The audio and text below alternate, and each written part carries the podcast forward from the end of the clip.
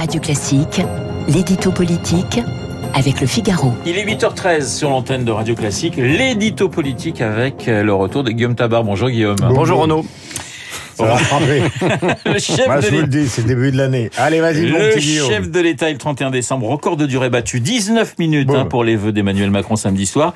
Mais n'y a-t-il que la durée à retenir de l'intervention présidentielle, Guillaume? Non, hein, évidemment non, même si faire long est décidément le péché mignon d'Emmanuel Macron. Et ce n'est pas un second mandat qui va le changer. Mais cela dit, que l'on ait remarqué cette durée veut peut-être dire aussi qu'il manquait quelque chose de saillant dans ses vœux. Euh, une formule qui frappe, une pensée qui touche ou une annonce qui surprenne. Et c'est autre chose, je crois, qui caractérise ce discours télévisé. Car j'ai fait le compte, en dehors des considérations générales et des vœux convenus, le chef de l'État a abordé 26 sujets différents. 26. Alors faites une rapide règle de 3. 26 thèmes en 19 minutes, cela fait en moyenne 45 secondes par thème, c'est dire si chacun a été à peine survolé. Alors Macron a parlé de tout. De la guerre en Ukraine et de la réouverture de Notre-Dame, du Covid et du prix de l'énergie, de l'écologie et de la rénovation de la vie démocratique, de l'immigration et du handicap, de l'Europe et des JO, de l'école et des retraites bien sûr, et j'en passe.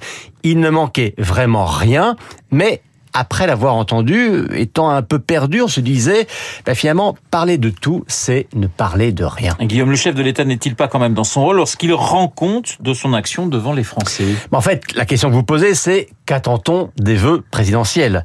Et le problème, c'est qu'Emmanuel Macron n'a pas choisi entre deux genres distincts, mais qui sont en fait incompatibles. Il pouvait soit faire une adresse générale, être sur le terrain des principes, des valeurs, des grandes perspectives. C'est ce qu'il a fait en parlant de la rude époque que nous traversons, ou en suggérant de devenir une génération de bâtisseurs. Euh, L'autre approche était de faire une sorte de mini-discours de politique générale. C'est ce qu'il a fait aussi, mais ça l'a contraint à n'oublier aucun sujet. Alors à l'arrivée, on a ce paradoxe, un catalogue trop long pour qu'il reste du souffle, et un mélange de deux discours qui l'oblige à rester très allusif surtout.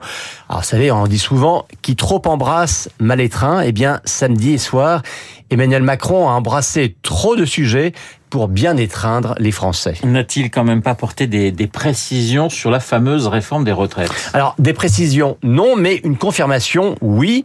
Euh, L'année 2023 sera bien celle de la réforme des retraites, avec une entrée en vigueur progressive à partir de la fin de cet été.